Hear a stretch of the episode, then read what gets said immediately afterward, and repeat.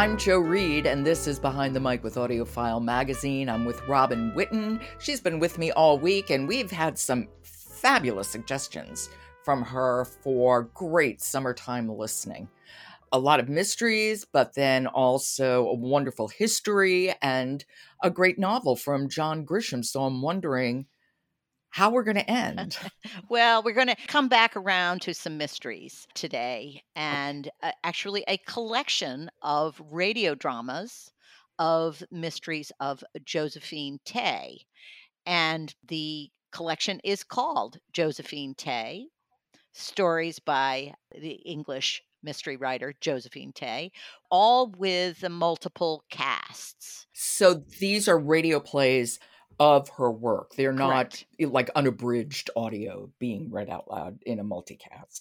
All of the stories, I think there are six of them. Each one of them was broadcast by the BBC over mm, the last 20 plus years. So these are not new. Wow. But, um, you know, for any listener or mystery enthusiast who loves the stories of Josephine Tey. This is I'm one. this is she's she's a grand master of mystery. I remember they reissued her work. I read all of them, like just completely went down that rabbit hole, and I love her work.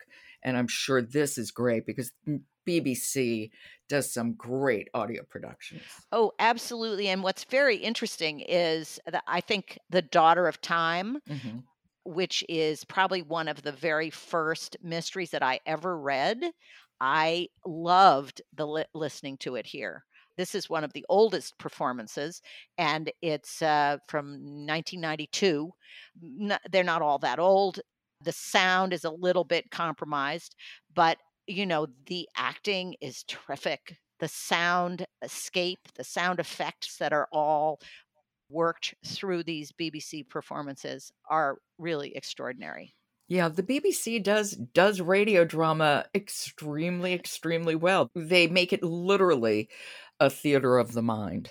Uh, absolutely, and it this style of uh, radio play was a real catalyst, I think, for people to listen. You know, in a tradition in the UK, which wasn't quite the same here, but you know, it all evolved into us as audiobook listeners. hmm So this is very fun. And one of the things that I really appreciate that I really want to mention, because when you listen to a collection of stories, it's often very frustrating because they roll from one to the next with hardly a breath.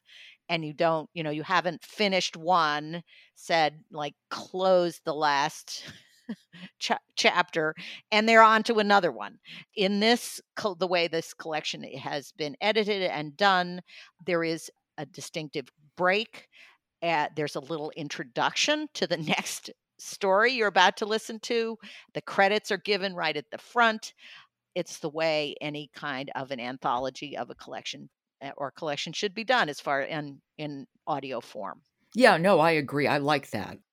Okay, so we're going to hear something. What are we going to hear? Which story?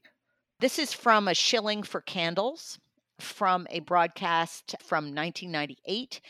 I think that what I appreciate about this is you'll see it's a style of British mystery that is so intriguing with uh, regional accents and little bit parts that kind of totally engage you. Okay, this is Josephine Tey by Josephine Tey and its multiple cast performances.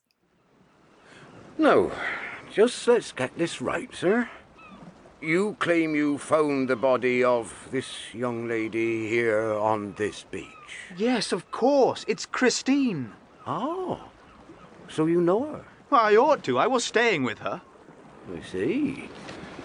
Was staying with her. Why are you writing this down, Sergeant? I write everything down, sir. But I ran to get you to help me with her. Apply first aid, artificial respiration. Try and save her. Uh, no point in doing that, sir. The young lady's been dead a fair while. Christine. You was saying you knew this, Christine, sir. Not Christine, any Christine. Don't you recognize her? Can't say I do, sir. This is Christine Clay, the famous film actress? Famous film actress. Well, surely you recognize her. Oh, don't never go to the picture houses these days, sir. Oh, that inspector is great.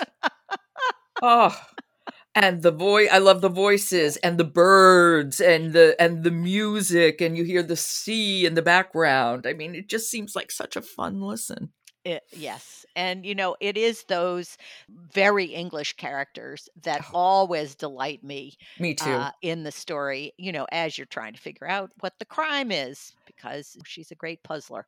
she is a great puzzler and a big shout out for the daughter of time which is such a classic mystery that uh, really also caused a major historical rethinking of richard iii of england because that's the mystery that's unraveled in that book and it's referred to not just by mystery writers but by historians as well it's it's just brilliant Well, this is this is a great way to enjoy it.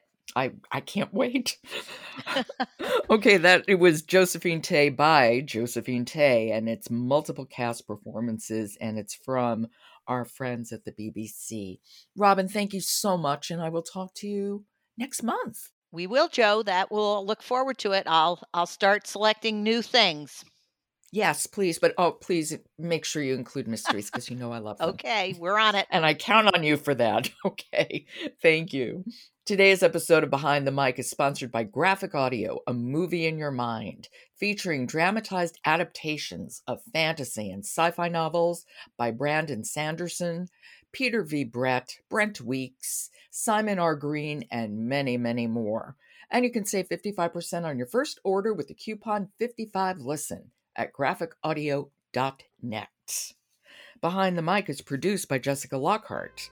Robin Whitten, Michele Cobb, Emily Connolly, and Alan Minskoff are contributors. Jennifer Dow is our editor, and the music is William Ross Chernoff's Nomads Four Way. And I'm Jo Reed. Good listening.